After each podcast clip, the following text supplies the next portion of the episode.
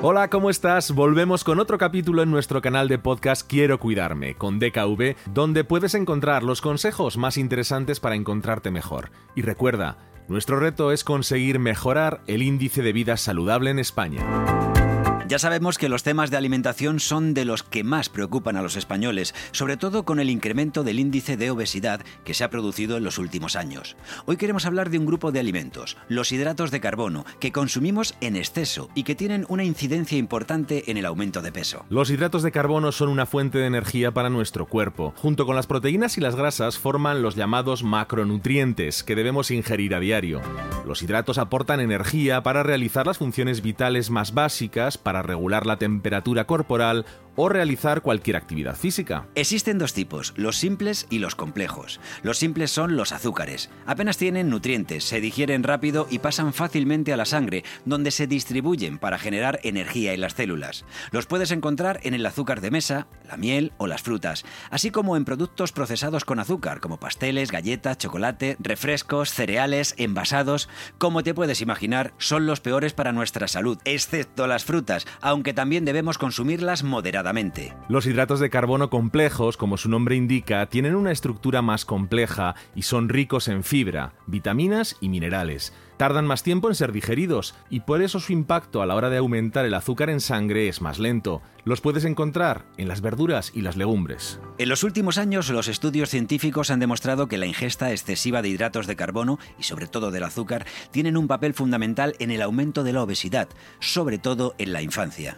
No solo porque los alimentos eh, que los contienen suelen aportar muchas calorías, sino porque en el caso de los hidratos simples principalmente, cuando los ingerimos en exceso, nuestro cuerpo no es capaz capaz de gastar toda la energía que aportan y se convierten en grasa que se acumula en las células adiposas. Además, cuando tomamos alimentos demasiado ricos en azúcares o lo que es lo mismo, con una alta carga glucémica, nuestro cuerpo comienza a producir mucha más insulina, que es una sustancia que segrega el páncreas y que se encarga de regular los niveles de glucosa en sangre. Con el tiempo, si el consumo de hidratos de carbono simples es excesivo, desarrollamos una cierta tolerancia a la insulina, que puede derivar incluso en una diabetes. Sabiendo todo esto, vamos a ver qué nos dice la Organización Mundial de la Salud. Según la OMS, los hidratos de carbono deben representar entre el 55 y el 60% del aporte calórico total.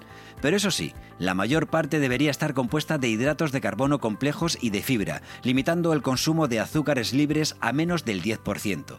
Y si se quiere obtener aún más beneficios, no debe superar el 5%, por lo que en realidad el azúcar debería ser el de carbono menos abundante en la dieta. En nuestra dieta habitual y casi sin darnos cuenta, tomamos más hidratos de carbono simples y azúcar del que deberíamos.